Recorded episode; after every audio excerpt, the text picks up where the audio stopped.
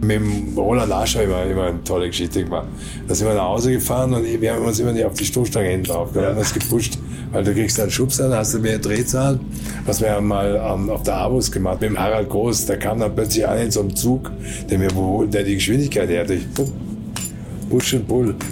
Und dann habe ich gedacht, das mache ich jetzt auch mal. Und dann habe ich mit dem Roland gesagt, pass auf, wir fahren jetzt mal da auf der Autobahn. Ich meine, das darf man gar nicht erzählen, aber ja, wenn einer nicht zur Seite war, wäre man kurz verhinterlegt. Hier ist alte Schule, die goldene Ära des Automobils. Mein Name ist Carsten Ahn und wir müssen jetzt mal einen Jubilar hochleben lassen. Gratulieren werden wir heute allerdings noch nicht, aber seine königliche Hoheit Leopold Prinz von Bayern wird demnächst 80 Jahre alt und ich freue mich ganz besonders, dass er sich Zeit genommen hat, um mit mir ausführlich über sein wirklich außergewöhnliches Leben zu reden. In so einer Familie aufzuwachsen, mit den damit verbundenen Verpflichtungen und dem eigentlich schon in die Wiege gelegten Rampenlicht, ist sicher nicht immer ganz leicht. Trotzdem hätte Poldi es sich auch einfacher machen können, denn die Stoppuhr an der Rennstrecke interessiert sich nicht für Adelstitel und so hat er eigentlich zwei Leben gelebt. Einmal das des Rennfahrers, den seine Fans Poldi nennen, und andererseits als Teil des Hauses Wittelsbach und Nachfahre von Ludwig I. mit entsprechenden Repräsentationspflichten. Schön, dass er bei all dem den Spaß nicht vergessen hat und als Teil des berühmt-berüchtigten Trio Infernales nach Dieter Quester und Striezel Stuck nun die fehlenden Erinnerungen an die gemeinsamen Jahre hier bei mir auspackt. Viel Spaß also mit Leopold Prinz von Bayern oder wie wir Motorsportfans ihn nennen. Viel Spaß mit Poldi. Du fährst das Rennen zwar konzentriert, aber irgendwo ist immer noch im Hinterkopf dieses Warnsignal, wo sagt, hör mal, du hast 2 Kinder oder 3 oder 4. Ich habe ja 4 Kinder und mittlerweile 9 Enkelkinder. Und das nächste kommt bald, das 10. Das sind 8 Buben und ein Mädchen, gell? Oder 9 Buben und ein Mädchen. Was kommt jetzt? Wieder ein Buben. Dann kommt wieder. Und dann war das halt so, dass wir dann, dann bist du gefahren und denkst, ja, aber auch, Mensch, 380. Wenn du da abfliegst, weißt du, da kann nur die 2 Schutzengel, die ich immer hatte, die mich also immer freundlicherweise begleitet haben und mich beschützt haben. Der Rolf Stommel hat immer gesagt, weißt du was, fahr nie schneller, wie der Schutzengel fliegen kann. Und er ist schneller gefahren. Das war so ein guter Freund von mir. Weißt du, das Traurige ist an der ganzen Geschichte ist ja das, dass du... Ich hätte gerne in der damaligen Zeit die Technik gehabt, wie es ja heute gibt. Mhm. Aber nur deshalb, weil einfach viel mehr Menschenleben gerettet worden sind. Ja. Aber ich habe damals, wie ich angefangen habe, war im Jahr immer beim Bergrennen, waren immer 2 oder 3 dabei, die es nicht überlebt haben. Deswegen wäre eigentlich schön gewesen, wenn man damals diese Techniken schon hatte, diese Erkenntnis und diese Sicherheiten, die dann erst viel später kamen, die durch den Unfällen immer mehr verbessert haben und nochmal gewusst haben, wo müssen wir verstärken, wo müssen wir das Auto noch sicherer machen. Das haben wir damals nicht gehabt. Und da hast du auch nur Strohballen gehabt am Bergrennen. Auch die Zuschauer haben ja auch an Lebensgefahr gelebt eigentlich. Ne? Die Zuschauer. Ich habe mal ein Rennen gefahren, das hieß Zotzenbach. Ja. Das war das erste Rennen nach der Ende der Saison, im Jahr davor. Und da weiß ich, ging es mir gar nicht gut, da in die Krippe. Und du weißt ja, früher, wenn du in der Schule warst, hast du schwänzen wollen, hast du einfach mit dem Finger die vorne an dem Thermometer warm gemacht. Da ist die so nach oben, hat der Arzt und gesagt, ja, Poldi, heute kannst du nicht in die Schule gehen. Und ich bin da in Zotzenbach gefahren und auf Mini Cooper. Und dann habe ich mir gemessen, rektal, hatte ich 39,8, fast 40, gell.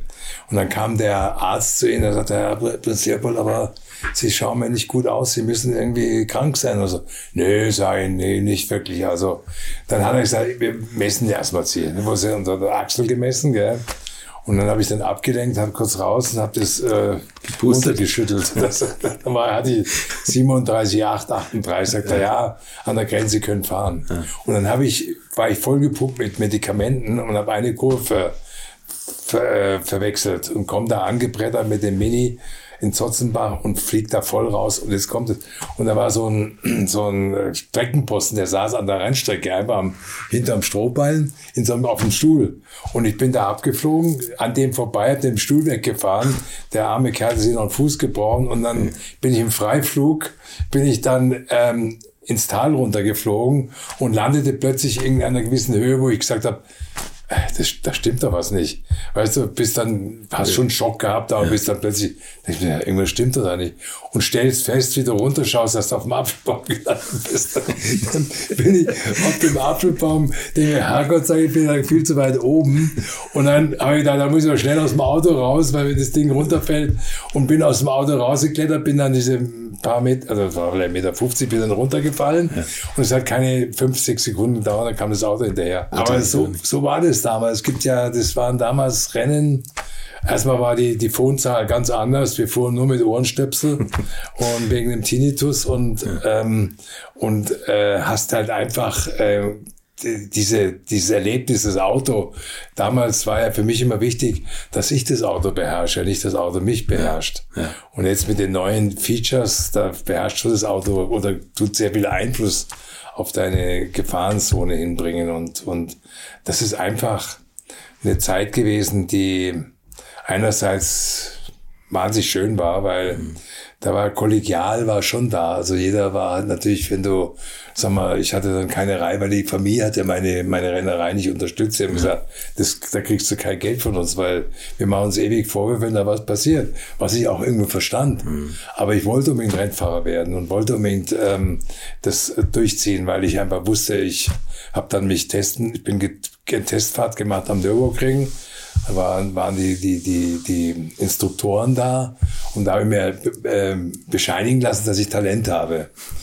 Und damit habe ich das aufgebaut und habe dann einfach dann irgendwann meine Mutter mir erzählt, Mami, die war ja überhaupt nicht, mit Auto die gar nichts am Hut gehabt, aber ich sage, Mami, ich brauche von dir Geld, weil ich möchte gern Rennfahrer werden. Ja, spinnst du kriegst von mir keinen Pfennig Geld, weil das alles viel zu gefährlich ist. Und was meinst du, wenn da dir was passiert, dann mache ich mir ewig für Vorwürfe.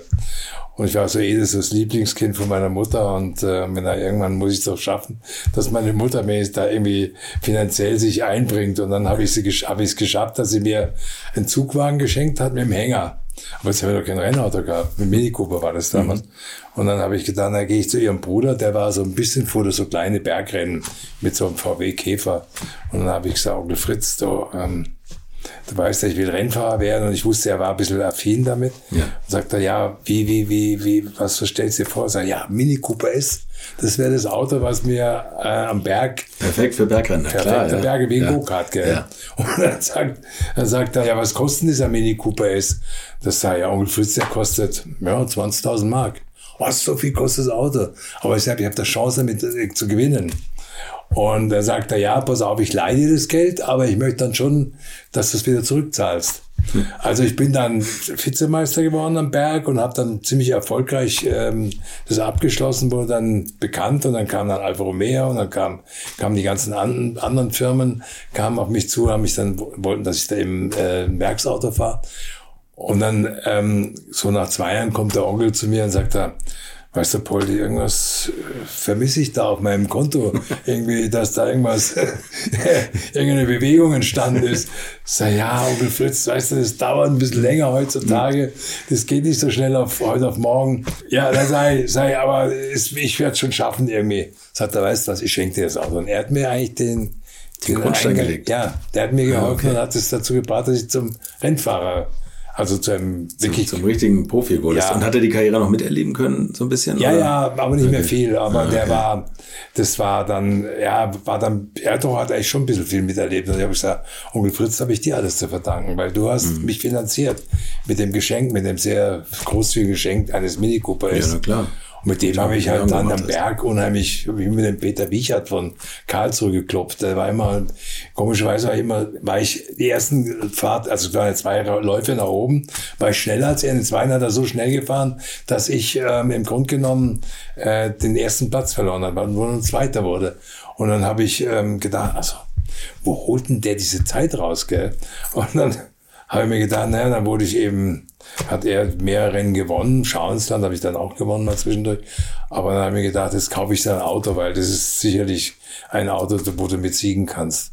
habe das Auto gekauft und habe gemerkt, dass er beschissen hat. Der hatte mehr Kubik drin. Ich habe mir halt die Ohren weggefahren an die Grenze hier oben und er ist da so gemütlich, also wenn der Poldi noch, oh, da gebe ich ein bisschen Gas. Und der hatte sein Auto verkauft und gleich Protest eingelegt wahrscheinlich. Ja, genau. Ich habe dann gesagt, du bist vielleicht einer.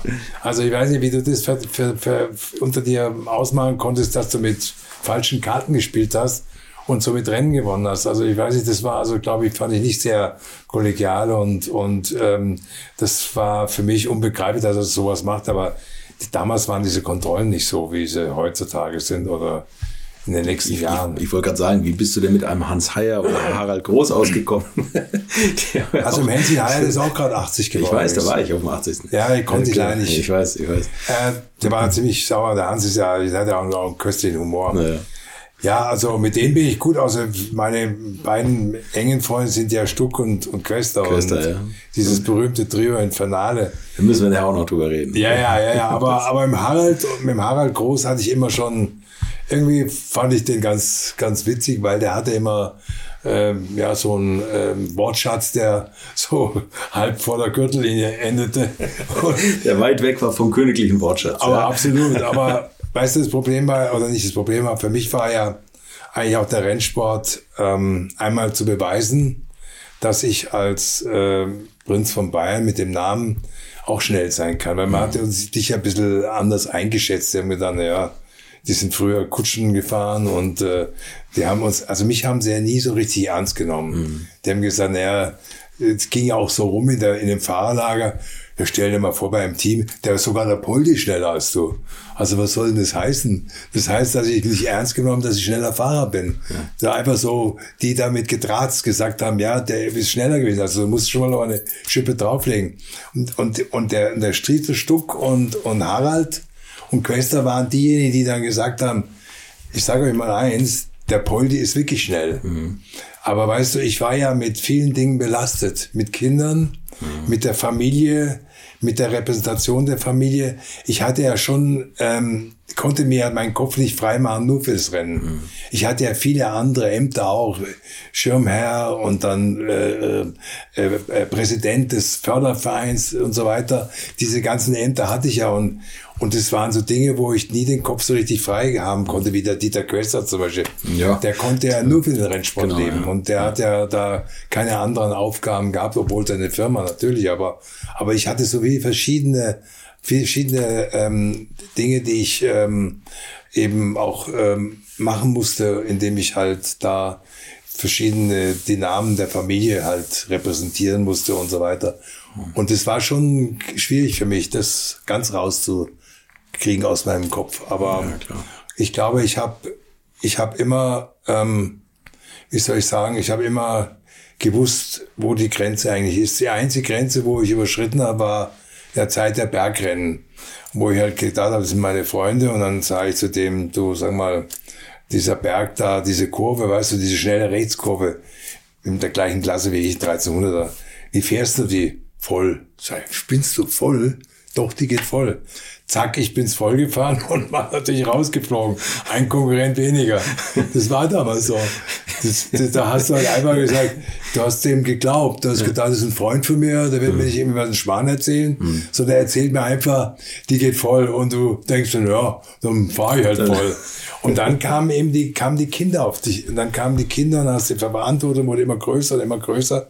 Und dann hast du natürlich dann bist du nicht mehr hingegangen und hast dann gesagt, da gebe ich jetzt Vollgas, weil ich konnte dann selber einschätzen, das kann nicht sein, dass man das Vollgas fahren kann.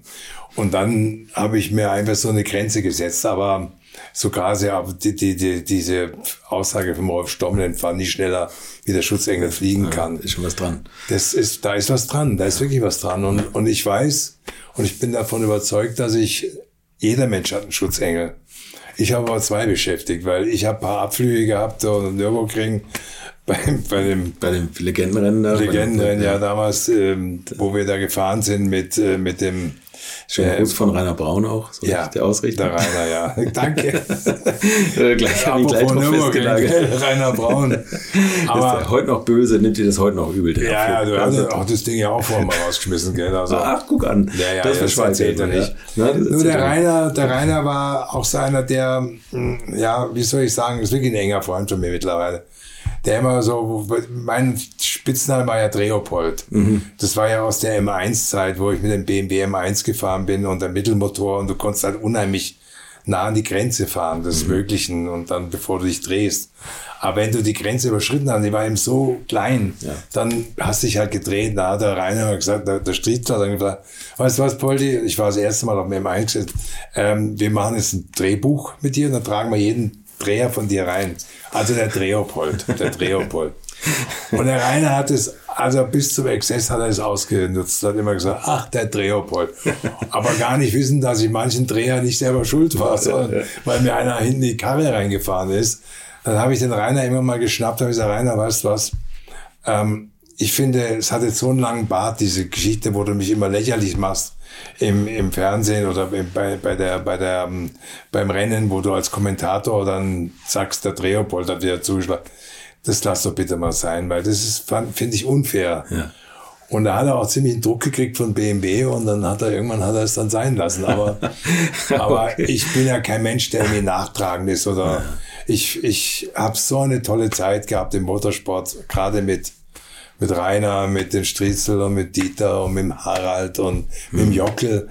Ich meine, ich könnte ein Buch schreiben. Wir wollen ja immer noch ein Buch schreiben, aber die drei zusammenzubringen, das Trio Infernale ist nicht einfach. Ja, stimmt. Wir sind alle viel beschäftigt. Ihr fahrt einfach noch zu viel. Ja, hin. Aber der Dieter, der will immer beweisen, jungen Leuten, dass er besser ist wie die anderen. Dann hat er wieder die Achillessehne gerissen. Dann muss man wieder unterbrechen. Wir haben ja schon zweimal Anlauf gemacht. Der Striezel und ich hatten ja schon einen Termin, wo wir über unsere Zeit damals erzählen, was wir alles angestellt haben. Ist nie zustande gekommen. Jetzt habe ich gesagt, Striezel, irgendwann müssen wir es jetzt machen wir es halt ohne Dieter. Ja.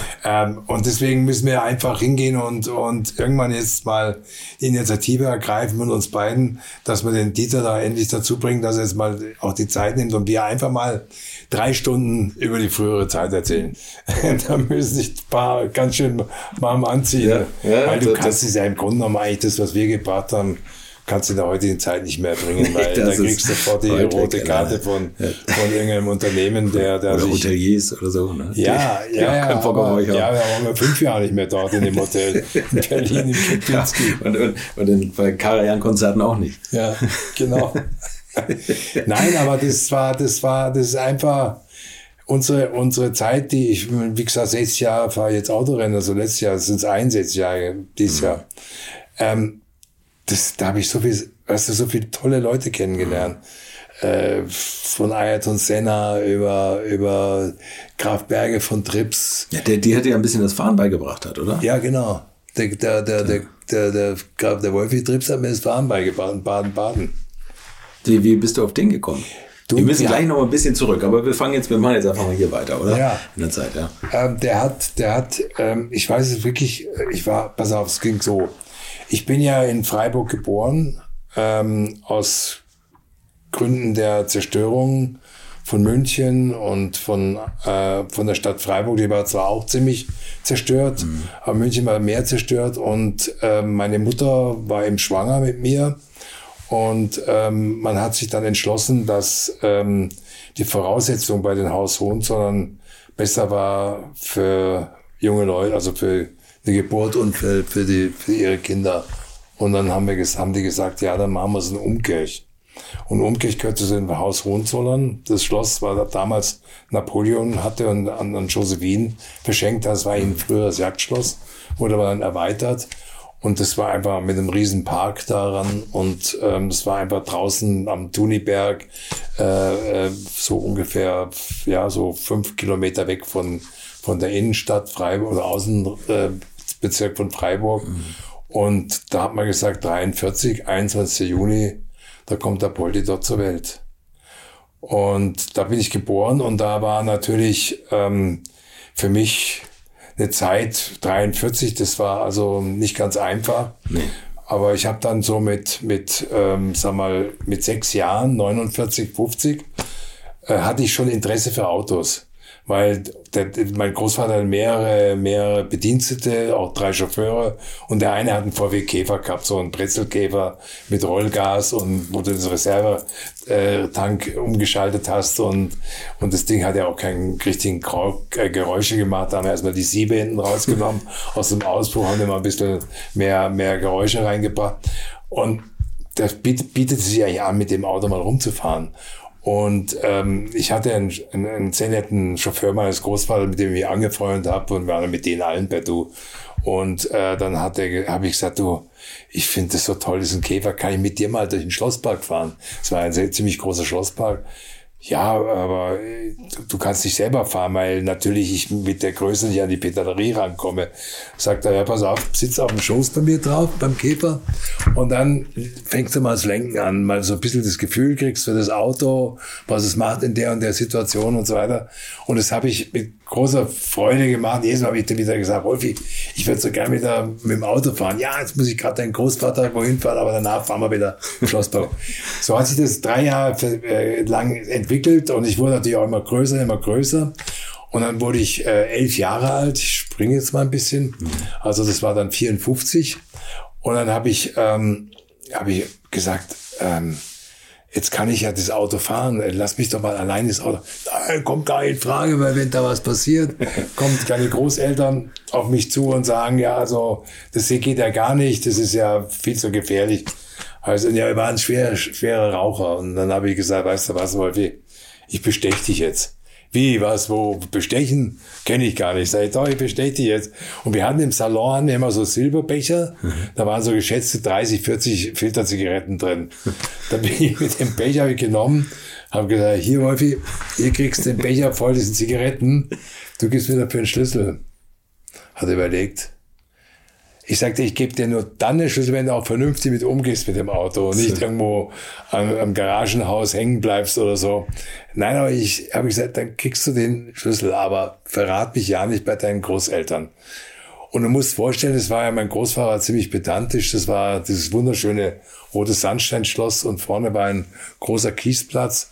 Der wurde immer von den Gärtnern gerecht, weißt du, schön in Linie, also ganz wie so ein Fächer war das dann immer sauber gegangen. Ich kam da an, habe schon angefangen zu driften mit dem Auto und hatte so einen wahnsinnig Spaß. Das erste Mal, weiß ich noch, wie ich in dem Auto drin saß und ich habe mir gesagt, Mensch, ich darf das jetzt alleine fahren. Das war ja mein ganzes Bestreben, irgendwann mal das Ding fahren zu dürfen. 11 Jahre war ich alt. Dann habe ich gesagt, ich fahre jetzt das Auto alleine und keiner kann mir sagen, gib weniger Gas, gib mehr Gas oder so. Und es war so ein irres Erleben, wenn du mich fotografiert, sie gegrinst über alle Ohren. Ja, klar. Weil das war so ein Moment, wo ich mir gedacht habe, jetzt wäre ich Autorennfahrer. Und du hattest weil ich mit die Materie mich so fasziniert hat. Ja, und du hattest natürlich Zugang zu Autos. Ja, natürlich. Zeit. Und du warst ja schon der Star bei der Einschulung eigentlich, weil du mit dem Holzvergaser Mercedes zurückgefahren wurdest vom Fahrer. Weil wir damals kein Benzin hatten. Ja. Dann haben die so einen Kessel hinten drauf gebaut und oben auf dem Dach war es Holz. Und ich weiß noch in der Früh, wenn mein Großvater dann seinen Chauffeur angerufen hat, sagt, du, wir müssen jetzt da und da hinfahren, musste den Kessel anheizen, gell, damit er richtig Dampf hatte. Und mit den Dingern sind wir dann in die Schule gefahren. Das war irre. Ne? Damals hatte ja niemand eigentlich ein Auto. Das war ja völlig normal. Und du bist mit deinem Onkel zusammen, der ja auch Rennfahrer wurde später, Prinz Ferfried von Hohenzollern, der leider schon verstorben ist. Ja. Mit dem bist du eingeschult worden. Dein Onkel, was ja auch lustig ist, aber der war nur 3 Monate älter. Der war nur 1,5 Monate älter. Also. Ja, genau. Ja. Und der Papa ist leider letztes Jahr verstorben, es war wie ein Bruder zu mir, war der Bruder meiner Mutter, musst du mal vorstellen. Generationsverschiebung. Mutter und ihr jüngster Bruder war der Pfaff, also ich sage mal Ferfried, Pfaff bei uns, und es war mein direkter Onkel. Mit 2 Monaten Unterschied. Wahnsinn, oder? Und der war auch ein guter Fahrer. Also war ein guter Fahrer. Der fuhr nicht spektakulär, aber immer sauschnell. Der fuhr ja bei Bovenziepen auch. Alpina mit dem Gerold Pankl zusammen.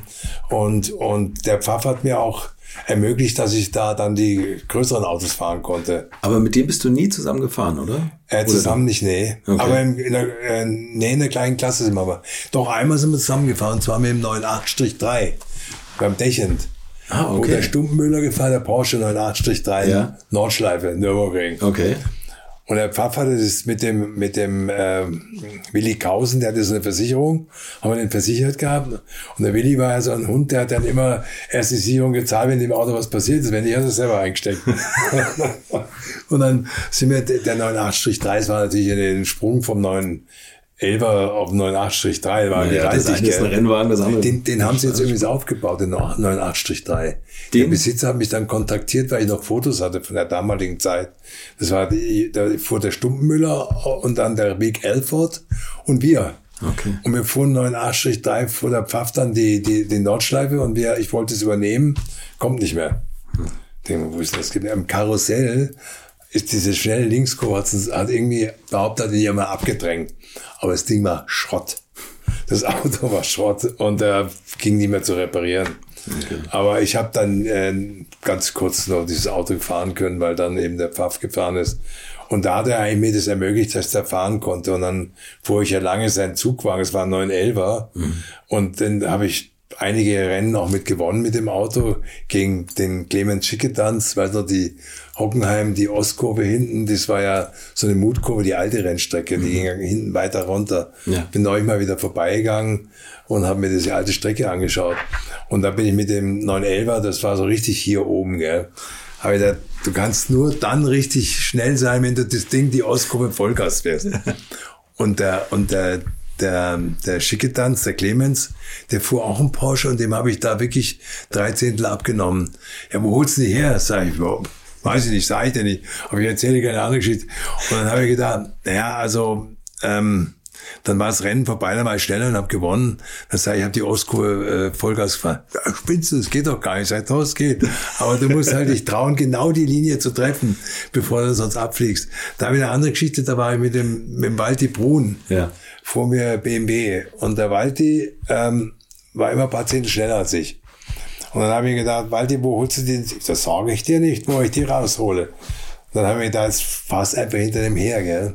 Da gab es damals in der Ostkurve, haben sie eine Schikane eingebaut, weil die einfach saugefährlich war. Wenn du da nicht die Linie richtig getroffen hast, bist du abgeflogen. Also haben sie eine Schikane reingemacht. Ich bin hinterm Waldi hergefahren, so mit 30 Meter Abstand. Ich sehe, wie der volle Kanne über diese Schikane drüber fährt. Der hat die einfach geradeaus gefahren. Da gibt's Fotos von mir, wo bei mir das Vorderrad, also die ganze Zeit so hoch in der Luft ist, weil ich das auch gemacht habe. Die Fotografen standen schon da, weil die wussten, irgendeiner fängt jetzt an, da die abzukürzen. Und das wurde damals noch nicht bestraft. Ja, okay. Und dann sind wir da durch, dann war ich um 2 Zettel rangekommen.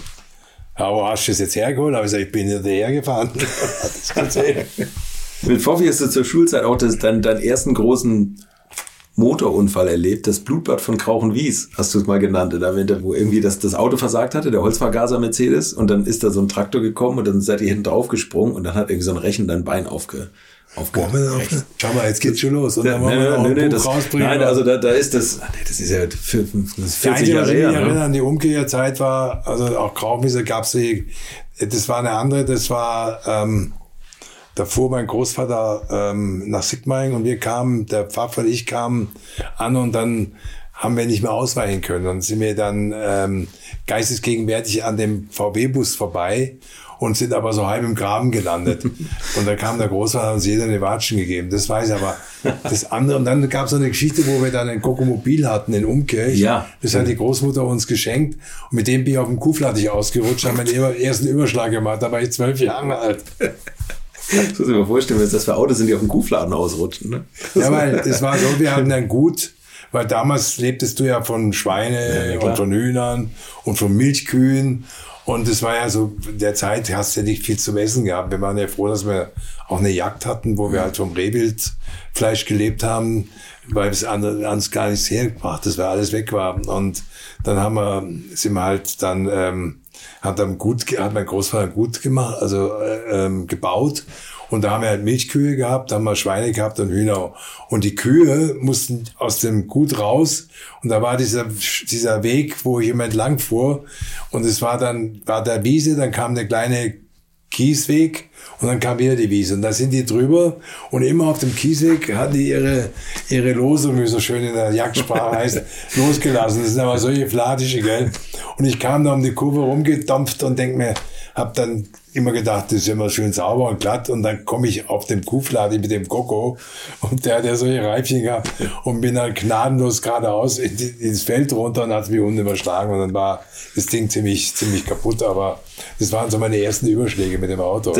Der erste große Rennunfall. Ja, aber das war, wir haben ja Sachen gemacht, das Ihr habt doch im Park immer Strecken abgesteckt, oder? Ja, ja. Also, ja, wenn ihr durchgefahren seid. Ja, die Großmutter hatte so einen Opel Rekord, so einen alten, der hatte, das war so ein, also 1600, glaube ich, war das. Jedenfalls, der hat diese Eigenschaft, wenn du den Schlüssel rumgedreht hast, hast du ein paar Sekunden gewartet und hast wieder angezündet, hat eine Explosion hinten rausgelassen, gell? Aus dem Auspuff hinten raus. Und wir haben die alten Tanten damit geärgert. Wir sind immerhin gesagt, wieder angemacht. Das hat wie so ein Kanonenschlag. Der Auspufftopf hat es nicht lange überlegt. Der Auspufftopf im Eimer. Und dann kam die Großmutter und sagte, sag mal, was habt ihr wieder mit meinem Auto gemacht? Sag, wieso? Und wir, ja, also, das geht ja gar nicht, gell.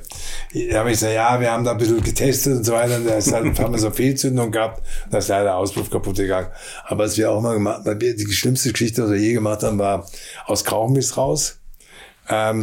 Mit dem Auto, keinen Führerschein gehabt, gell. Das war so ein, also du musst, der Krauchenwieser Park war von Krauchenwies bis nach Sigmaringen war alles Schlosspark. Mhm. War so, schätze, 10 Kilometer lang. Ja. Und dann gab es eine Straße, eine offizielle Straße, die von Krauchenwies nach Sigmaringen verlaufen ist. Und da haben wir gesagt, Mensch, das will man einfach mal öffentlich fahren. Und dann kam so ein Polizist auf dem Motorrad dran, gell. Und wir jungen Burschen, haben gesagt, ja, irgendwie werden wir den jetzt ein bisschen ärgern. Und dann gab's so, nach 2 Kilometer ging's dann links in den Park rein. Und wir sind an dem vorbeigefahren und haben oben das Schiebedach aufgemacht von dem VW Käfer und haben so diese Froschkracher da rausgeschmissen, also angezündet, hinten raus, vor dem Polizeimotorrad. Der hat die Wut gekriegt und wir sind dann also ab und sind dann links in den Schlosspark rein.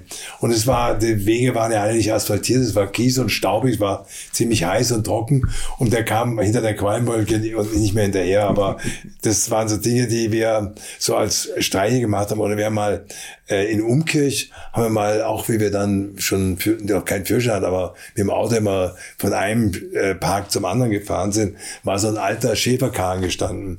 Und dieser Schäferkarren haben wir festgestellt, wir sind halt hingefahren, dass da ein riesen Hornissennest drin war.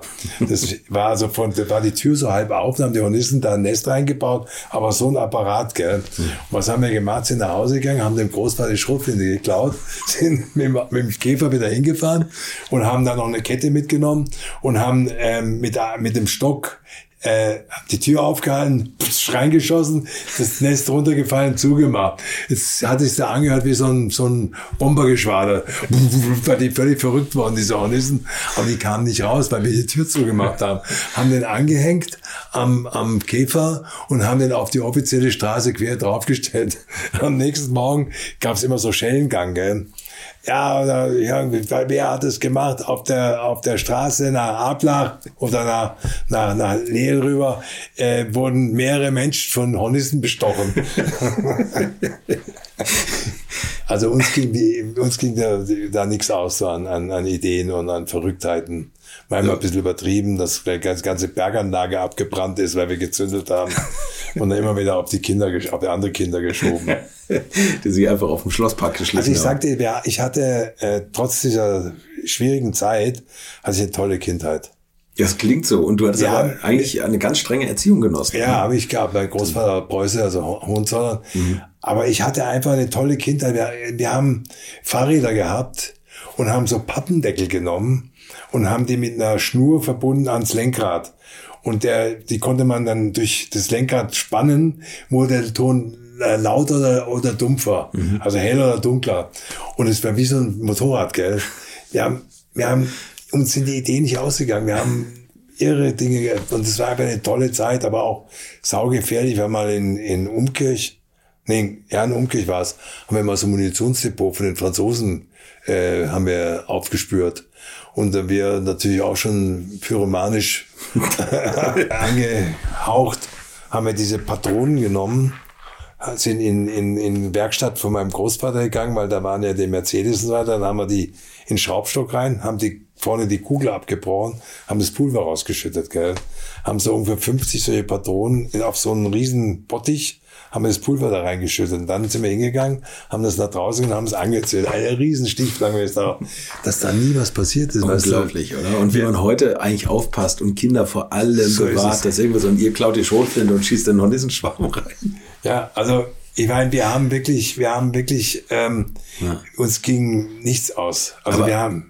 Ja, was war so eine Zeit nach dem Krieg, glaube ich, da war man, ich kann es natürlich nicht beurteilen, ich bin ja nicht aufgewachsen, aber da hat nicht ein Leben weniger gezählt, aber man war irgendwie entspannter, habe ich das Gefühl. Heute ist alles so extrem protegiert. Ja, das Wichtige war, dass wir genügend zu essen hatten. Ja, man musste halt ums Überleben kämpfen. Aber wir hatten natürlich auch das Problem, dass wir, weil du vorhin erwähnt hast, mit dem Holzvergaser in die Schule gefahren worden sind, dass wir natürlich die Prinzen waren, gell, und natürlich was Besseres waren wie das normale Dorfvolk, und wir haben trotzdem Freunde gehabt und haben die mitgenommen, und die haben uns aber dann, weil die nichts zu essen haben, beklaut, gell? Mhm. Wir haben natürlich diese Voraussetzung nicht gehabt und haben uns dann beklaut, und dann war natürlich der Großvater gar nicht glücklich, weil die waren mit im Schloss und haben halt Dinge mitgenommen, die sie halt dann verhökert haben, und haben dann halt davon Essen gekauft. Mhm. Aber auch eine tolle Geschichte war in der Zeit, wo ich da in der Schule war, 49, waren die Franzosen im Schulhof noch.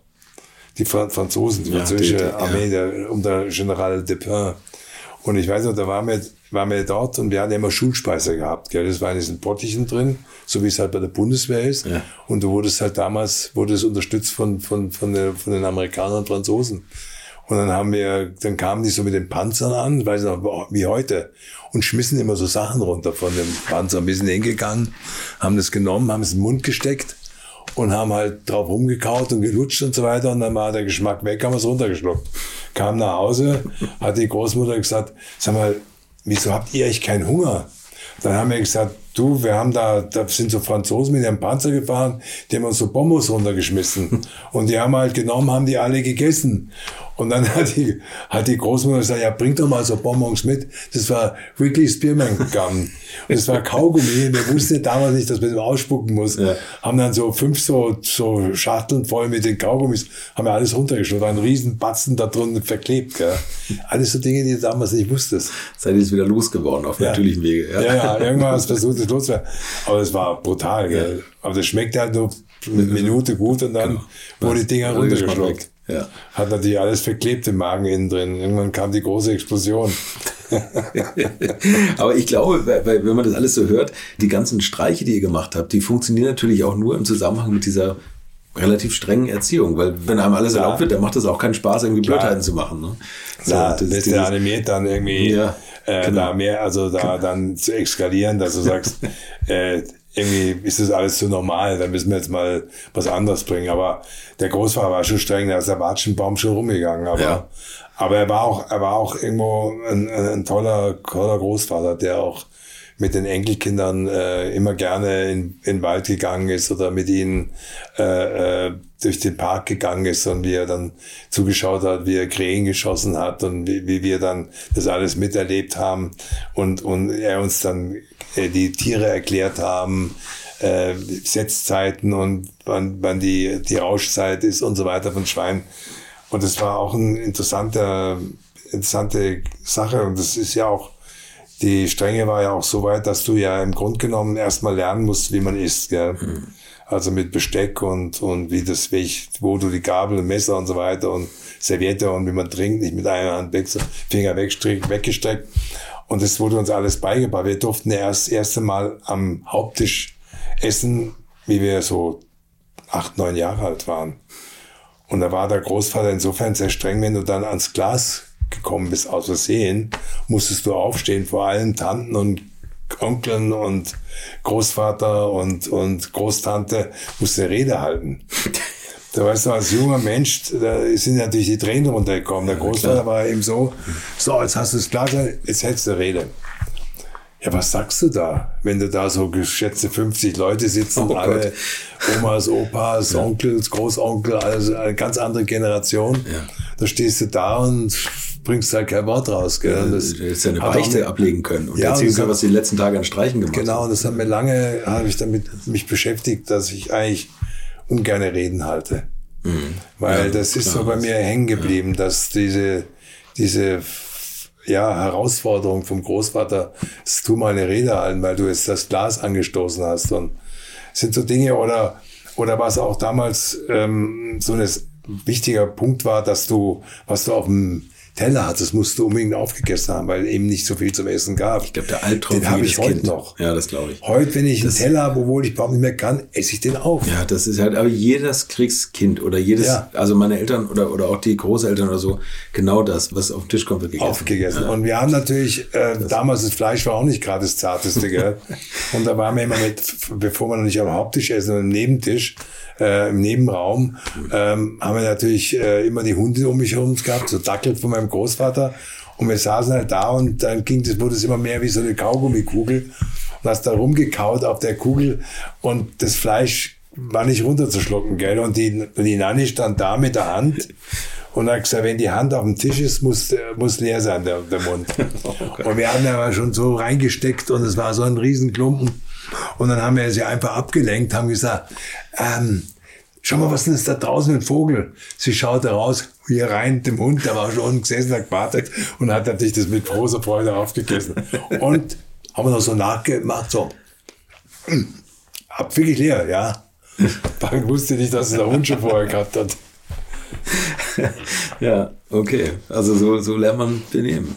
Aber ja, also ja, aus heutiger Sicht, oder ich glaube, wenn das junge Eltern hören den Podcast oder so, also das ist so weit weg, oder auch wenn ich das sehe, wie man ja, heute mit Kindern umgeht. Was ich halt so ein bisschen feststelle, ist halt, dass der Respekt weniger wird.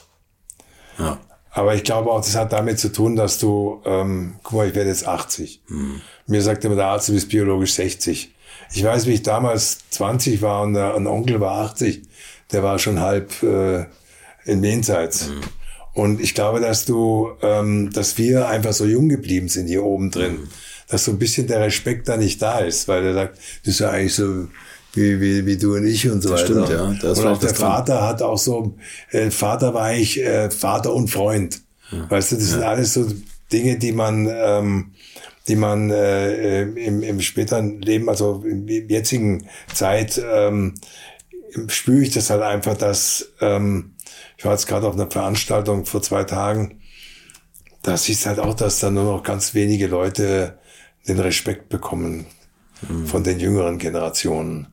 Aber das wird das eben weg sein. Weißt du, auch wenn man heute in einen Laden reingeht und eine ältere Dame vor dir ist, lass die Dame zuerst rein.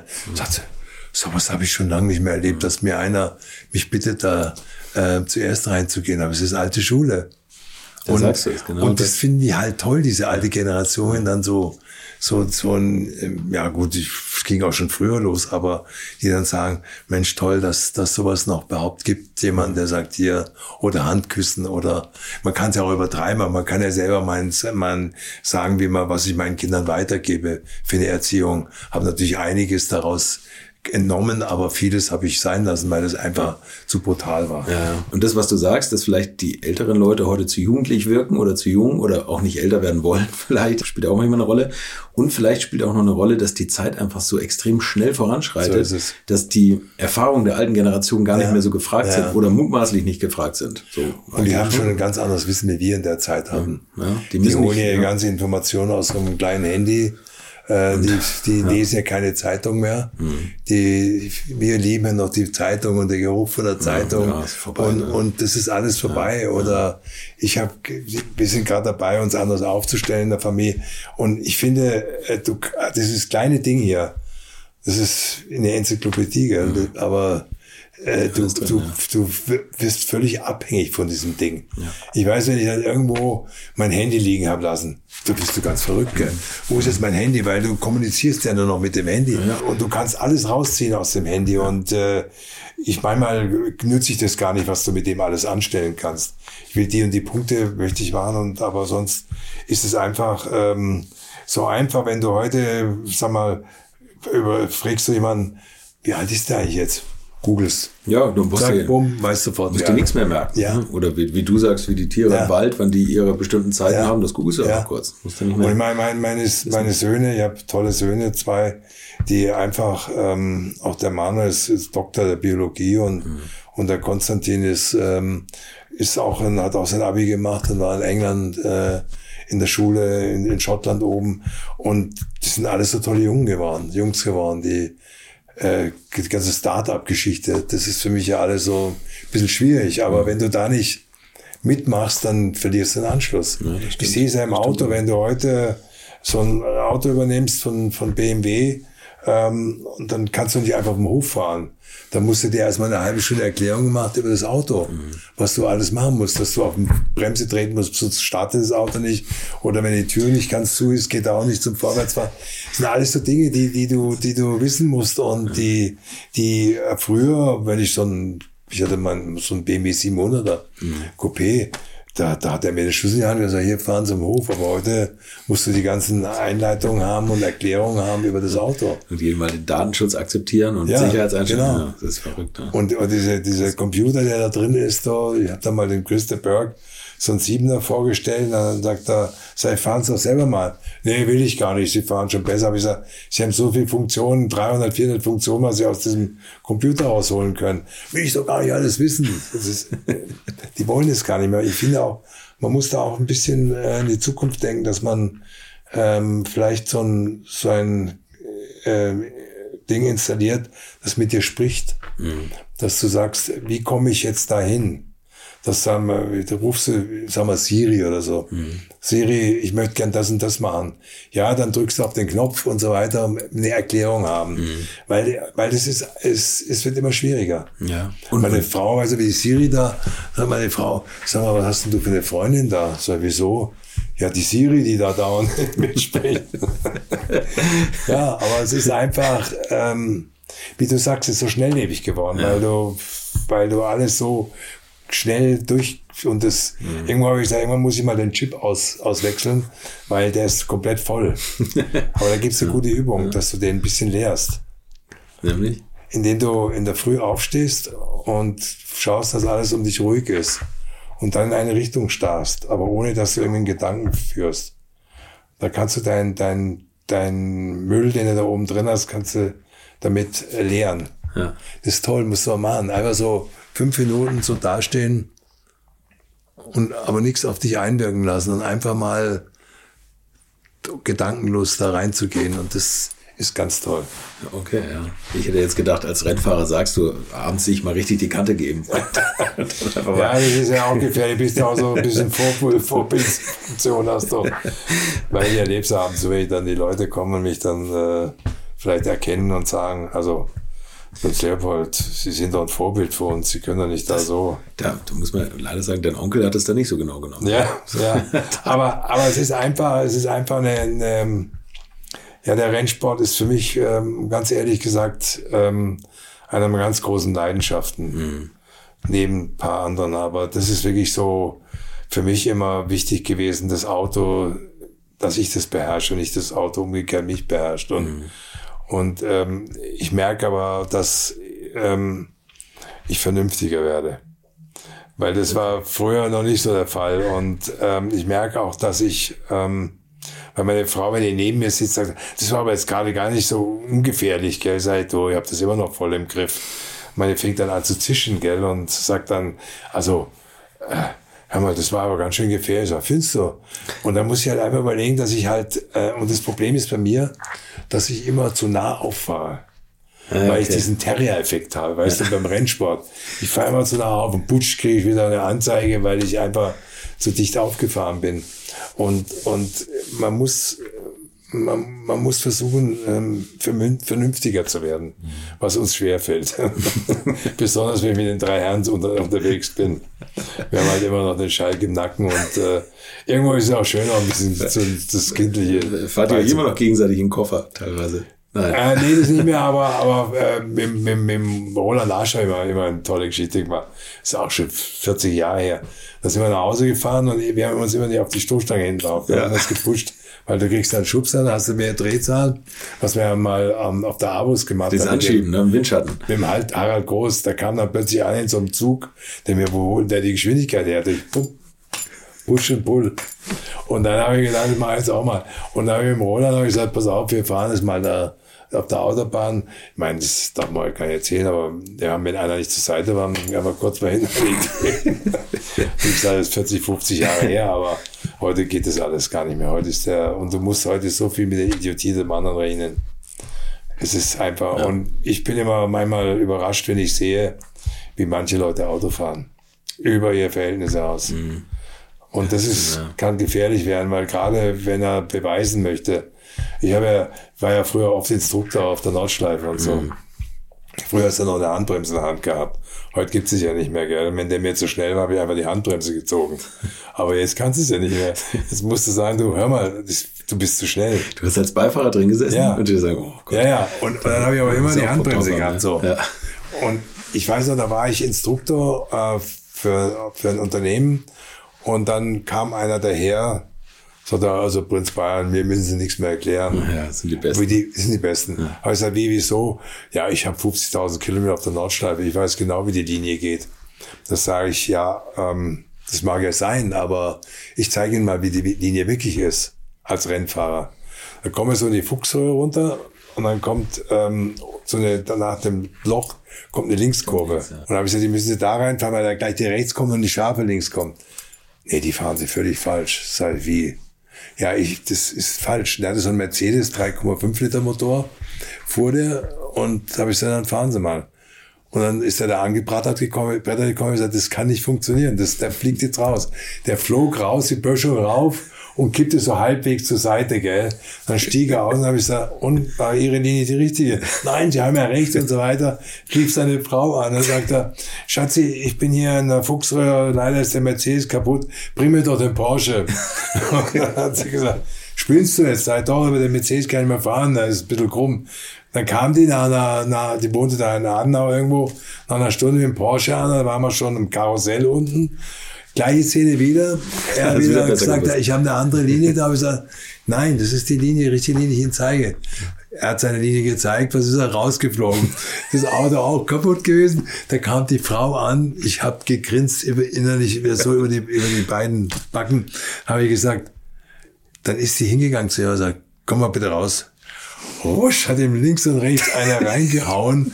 Sei du blöder Hund, er hat ein anderes Wort genutzt, du blöder Hund. Glaubst nicht, was die Instruktoren es besser können als du? Der wurde aber ganz kleinlaut dann. Aber zwei Autos zerstört.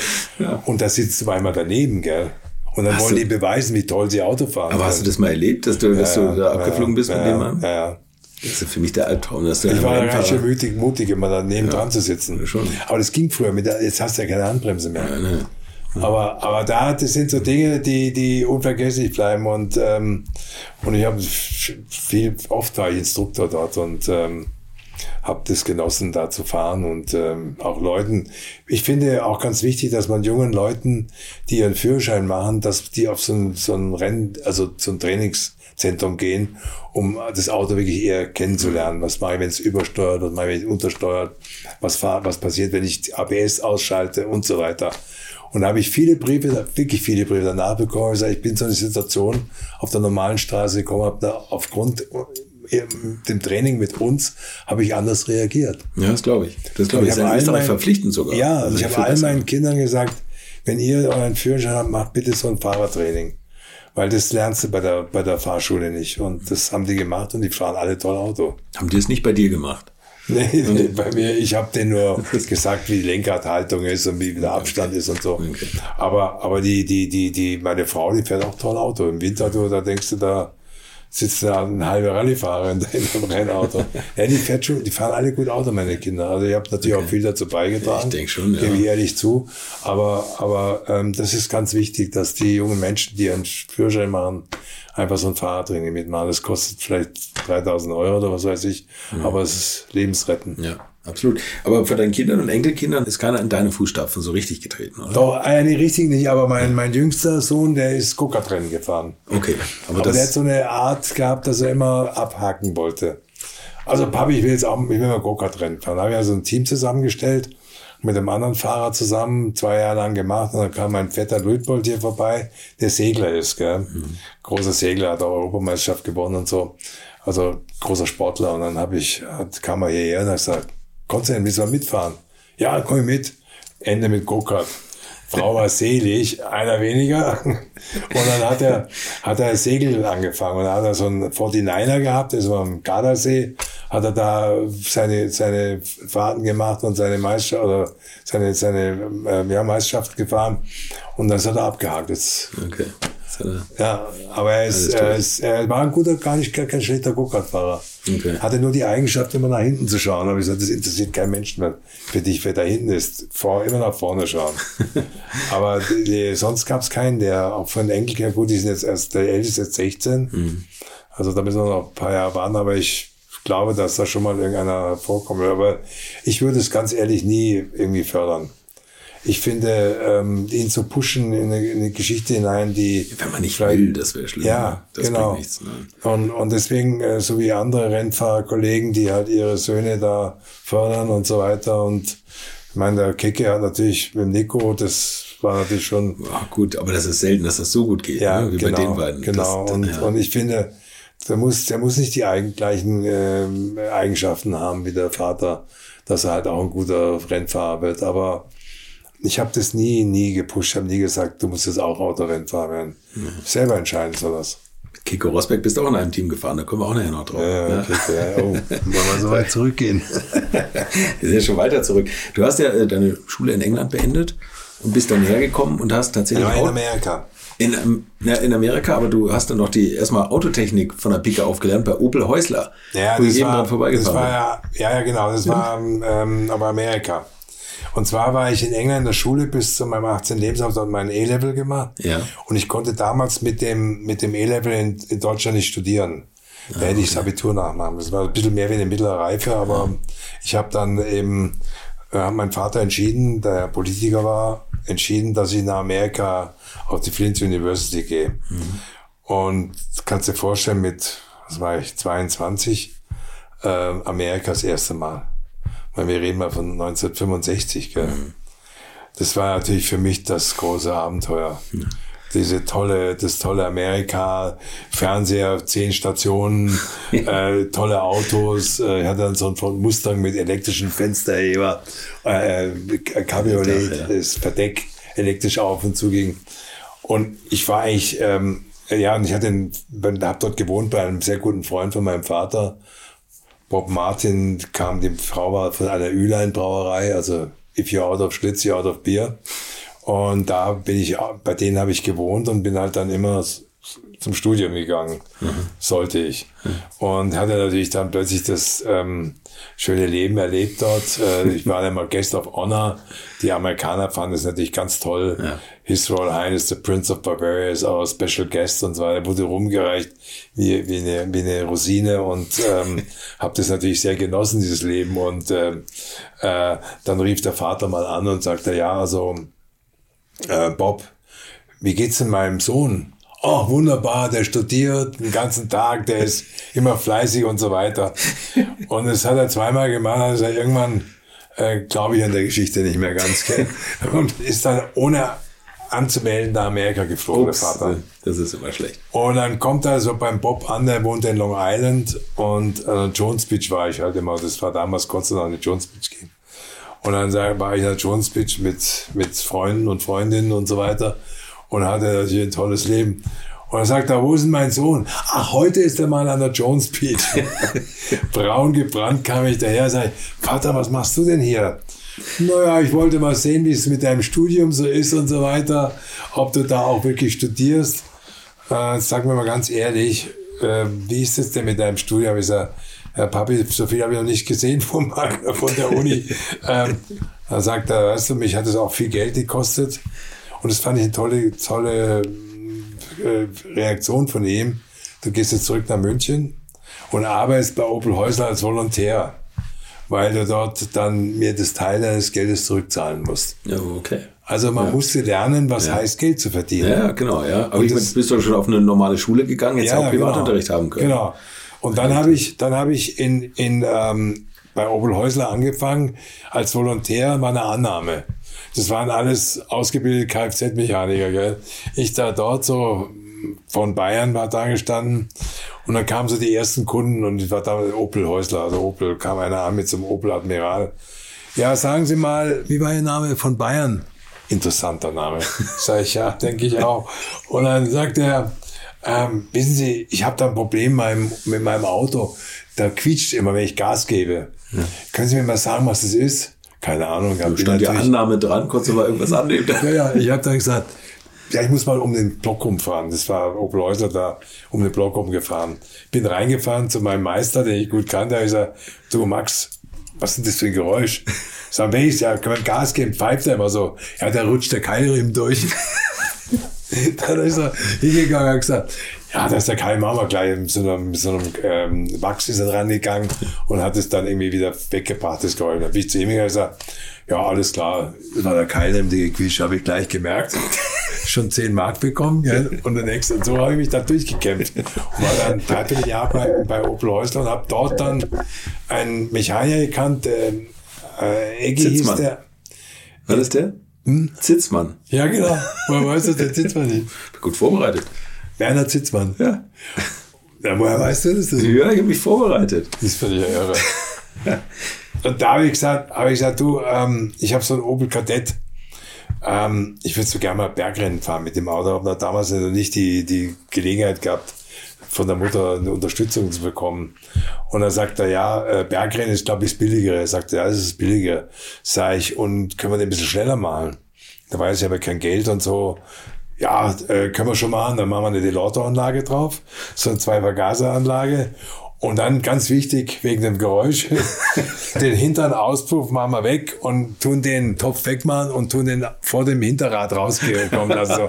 Also so ein Röhrchen. Das ist wieder der schwarzen Witwe. Da gibt's ja Bilder, wo die Leute an der Rennstrecke im Bergrennen so dastehen, weil das Ding hat einen Krack gemacht. Da hast du gehört, von unten, wenn ich losgefahren bin. Aber ich war nur 2 Kilometer schneller oder 2 Sekunden schneller, meine ich, war ich da den Berg rauf. Da habe ich gesagt, also die kamen ja alle an, schon mit Hänger und mit Ränder oder nur zum Rennen. Mit dem habe ich ja normal auch rumgefahren. Da habe ich die Lautanlage runtergeschmissen, den Auspuff wieder dran und dann war das wieder normal. Und mit dem habe ich gesagt, da habe ich dann 5 Rennen gefahren, bin ja immer so 12., 10., 9. Mal geworden. Aber mit dem habe ich keine Kuh vom Eis gezogen. Da habe ich zum Werner gesagt, du Werner, irgendwann müssen wir es machen. Sagt er, du, mit dem Auto kannst du auch nicht gewinnen, weil da kamen die schon mit NSU TTS, mit Abarths und so weiter. Ja. Weißt du, mit den schönen, tollen, alten Autos. Und da habe ich gesagt, wir müssen was anderes einfallen. Da ging die Idee mit dem Mini los, gell. Aber ein Simca bist du auch mal gefahren, oder? Aron, da bin ich noch in der Rallye. Also, im Simca Aron bin ich gefahren mit einem von Loringhofen. Ja. Hier in der Rallye. So eine Oldtimer, also wie nannte sich die? So eine nationale Meisterschaftsrallye. Ja. Mit dem sind wir dann im Acker hängen geblieben, wo dann der Traktor kam und hat uns rausgezogen, weil wir falsches Rotbuch gelesen haben. Also diese Rallye war nicht so meine Sache. Du müsstest erstmal die Bauern spicken, oder? Ja, der war Sonntag mal. Das ja, da war ja die Kirche eigentlich. Ja, da war in der Kirche, wir haben ja da drin gesessen, kamen nicht raus. Dann haben wir erstmal einen finden müssen, der uns dann rausgezogen hat mit dem Traktor. Ja. Mein Gott, so bringst du Punkte her, die ich schon längst fast vergessen habe. Ja.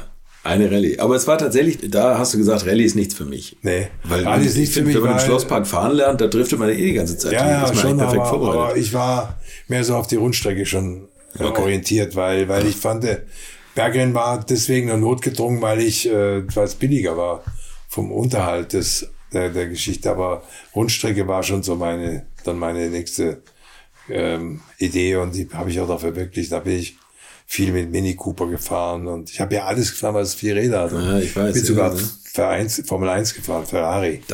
Ferrari war das? Ja. Ach so, okay. Ich habe nur mal gelesen, dass du Formel 1... Extra Leseauto. Okay.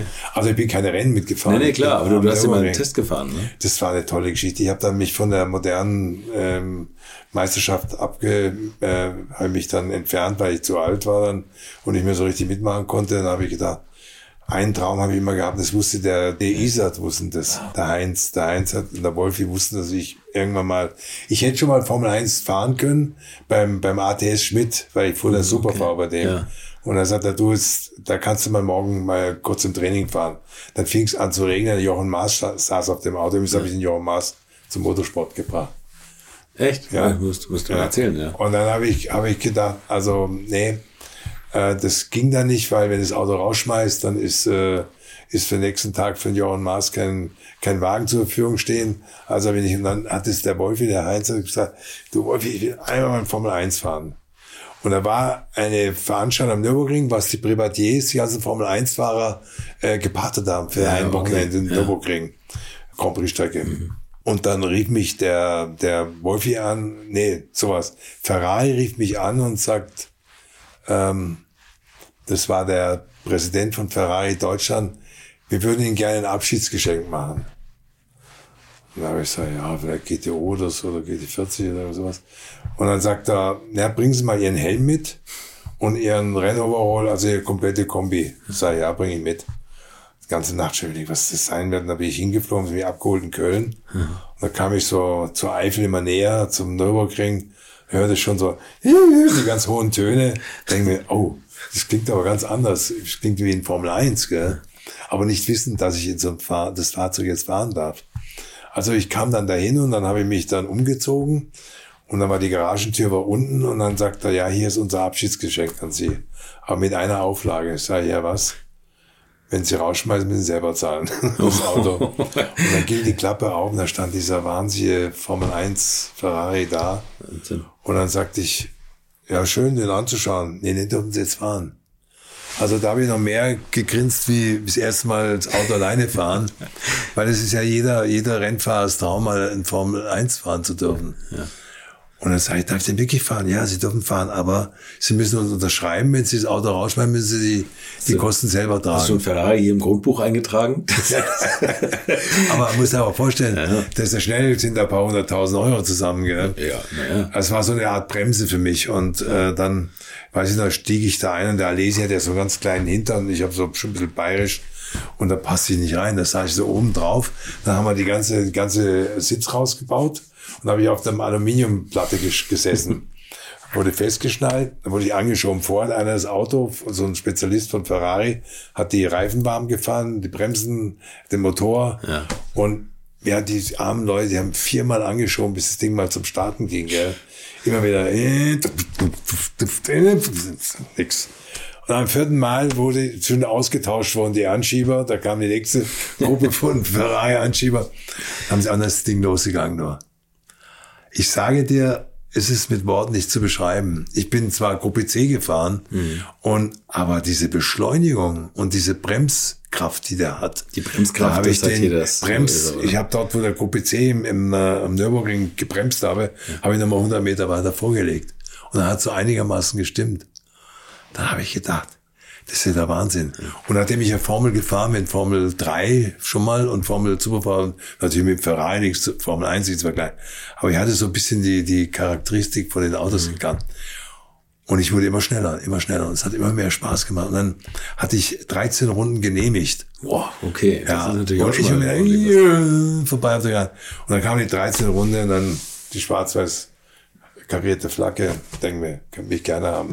Bin weitergefahren, 14. Runde wieder, und er wieder immer gewunken. Und dann habe ich 16 Runden rausgeschirrt. Und dann winkt er mich, da ist er fast auf mein Auto gesprungen. Da sagt er so in seinem iPhone, sagen Sie mal, haben Sie mich nicht gesehen? Ich habe Sie dauernd abgewunken. Sag ich, ja, ich war so beschäftigt mit dem Auto.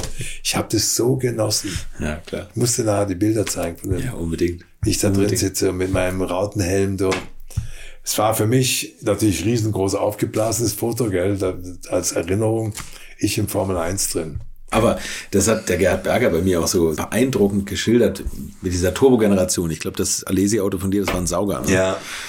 Der sagt, er hat das immer noch so aus dem Augenwinkel, wenn in Monaco die Hand vom Mechaniker zum Qualifying ins Cockpit kam und den Turbodruck aufgedreht hat und die wirklich Wheelspin bis oben beim Monaco Lüftshotel, ja. Der hat die komplett mit durchdrehenden Rädern hoch. Der sagt, das war nicht zu bändigen, wenn man sich das im Rennen vorstellt, oder? Wenn noch um einen rum alle mit diesen offenen Rädern da sind. Aber ich habe mir, ganz ehrlich, um nicht da jetzt mal die Qualität oder den Unterschied zwischen, ich habe mir das schwerer vorgestellt.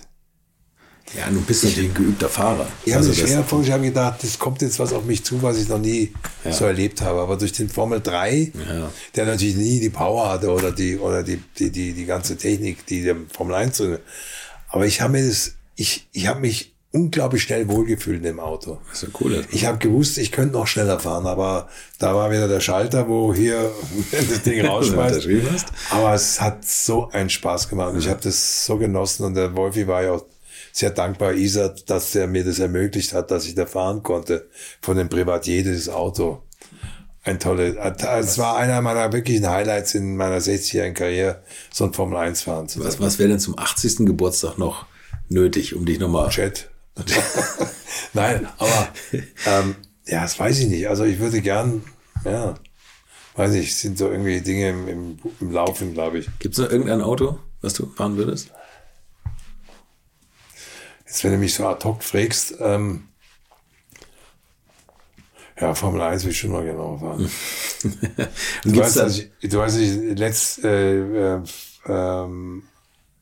Im Frühjahr bin ich, da habe ich einen neuen Rekord aufgestellt. Als Ältester die Bobbahn runtergefahren in. Da haben wir telefoniert danach, ja. Da war ich auch da. Ja. Ich war nicht bei dem Event natürlich, aber das stimmt, ja. Da bist du runter. Ne? Mit 80 da runtergeknallt. Aber ich sag dir, das ist schon beeindruckend. Diese G-Force ist da. Und du kennst ja die Strecke nicht. Der Rolf Sachs hat da hinten die Strecke gekannt, gell? Ja, und wenn du dann den Kopf nicht... Ja, der Schlag hat dann so hin und her so ein bisschen umgeholt. Ich hätte noch eine zweite Runde runterfahren, aber ich sag, das war ein bisschen... Jetzt langt es mal mit meiner Schulter, weißt du, wenn diese saublöde Arthrose ist da drin. Aber das sind alles so Dinge, so Punkte, die ich unvergesslich bleiben. Mhm. Und auch, muss ich dir ganz ehrlich sagen, was mich in den ganzen 60 Jahren so geprägt hat, waren auch die Freundschaften. Mhm. Die Freundschaften mit Dieter, mit Striezel, Harald, mit Jockel, Mark Hessel natürlich auch.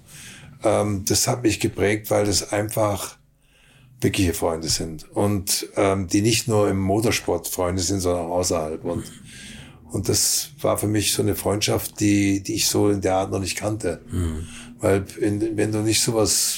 Weißt du, die Leute wollen sich natürlich mit dir schmücken und freuen sich natürlich mit dir im Sog mitzulaufen, aber wo sind da deine Freunde? Wo stellst du fest, ob das ein Freund ist? Das stellst du dann fest, wenn es dem mal nicht gut geht und du erwartest von dem eine Unterstützung. Dann wären es ganz wenige, aber der Striezel zum Beispiel, der ruft immer an und ich auch. Striezel ist einer, der wirklich ganz, ganz enger Freund von mir ist und den auch ich zu meinem Geburtstag eingeladen habe. Da sind ganz wenige dabei aus der Motorsportszene. Und ich mache zwar noch ein Fest, mache die Donner- und Reuschelbank, aber die beiden, die sind, also Quester, also 4 sind es dann, sagen wir, aber 3 wirklich tiefe Freunde.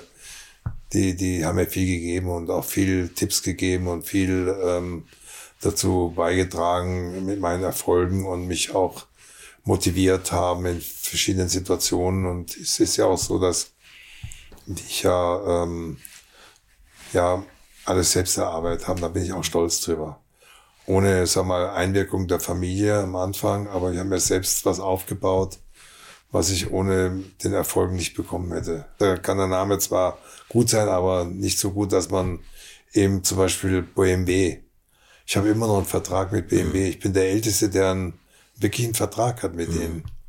Und ich werde immer wieder bestätigt, dass ich sagen, Sie sind der beste Magenbutscher, den wir haben können. Ja, also ganz ehrlich, das passt ja nun auch perfekt, oder? Ja. Von Bayern und die beste BMW, Identifikation. Ja, absolut. Bayern mit Rennfahrer und Motorsport. Ja. Also das muss man echt sagen. Ja. Das besser und ich war nie untreu. Ja.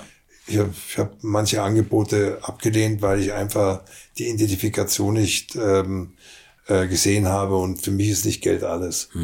Ja. Es muss auch irgendwo stimmen. Ja. Und die 60 Jahre leider zu schnell vorbeigegangen, aber ich würde gerne nochmal in die Zeitmaschine marschieren. In welches Jahr wird es dich beamen? Also ich würde gerne mal eine Zeitmaschine, so schön werden, so in die Zeit von Ludwig II. Ach so, okay. Also nicht Motorsport jetzt, sondern tatsächlich dann vorletztes Jahrhundert.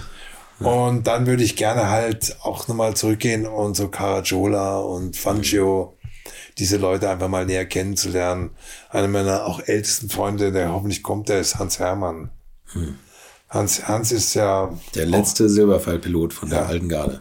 Der noch und der Hans ist Hans ist ein so toller Mann und auch ewig jung geblieben, weißt du, mit dem kannst du heute noch Pferde stehlen gehen. Ja. Und Hans, ich war bei seinem 80. Geburtstag, mittlerweile ist er weit über 95. Ja. 95 geworden jetzt gerade. Und wie toll der ist beieinander. Ja. Ich habe neulich angerufen und du meinst, der ist 70-Jähriger oder so. Ja. Ja. Hans ist auch so ein Menschen, den ich eigentlich näher kennengelernt habe, das Goldene Lenkrad. Ja, okay. Wo ich damals noch Juror war und da habe ich Hans viel näher kennengelernt. Ja. Und wir haben immer viel zusammen gewesen. Und ja, es sind so ein paar Menschen, die mir sehr viel bedeuten. Und leider habe ich auch ein paar verloren, aber das ist halt das Risiko, das jeder eingeht. Und gehört sicherlich der Rolf dazu und so ein paar andere noch. Aber ja, und Stefan Belloff, warst du auch mal im Team? Ja, Stefan war auch so. Ja, Stefan ist auch ein guter alter Freund von mir gewesen. Mhm. Der hat immer Tennis gespielt. Hat sich immer aufgeregt, dass ich habe ja früher Tischtennis gespielt und dann spielt sie aus dem Handgelenk. Und beim Tennis müsst ihr den Unterarm steif halten. Ja. Und ich habe so geschnippelt, der Stefan hat sich immer fürchterlich aufgeregt. Du blöder Hund mit deinem Geschnippel. Aber Stefan war auch einer, den ich, es gibt viele da so aus der damaligen Zeit. Ja, aber vielleicht schweißt das die Motorsportler, die übrig geblieben sind, noch mal mehr zusammen, dass man auch gemeinsam überlebt hat. Ja, das spielt vielleicht da auch bin ich auch dankbar, dass ich überhaupt in der Zeit, wo ich angefangen habe, war das saugefährlich. Ja. War saugefährlich. Ich habe einfach, wie gesagt, den Schutzengel 2 gehabt, die mich immer begleitet haben und beschäftigt haben. Ja. Dass wir noch zusammensitzen können. Oder? Ja.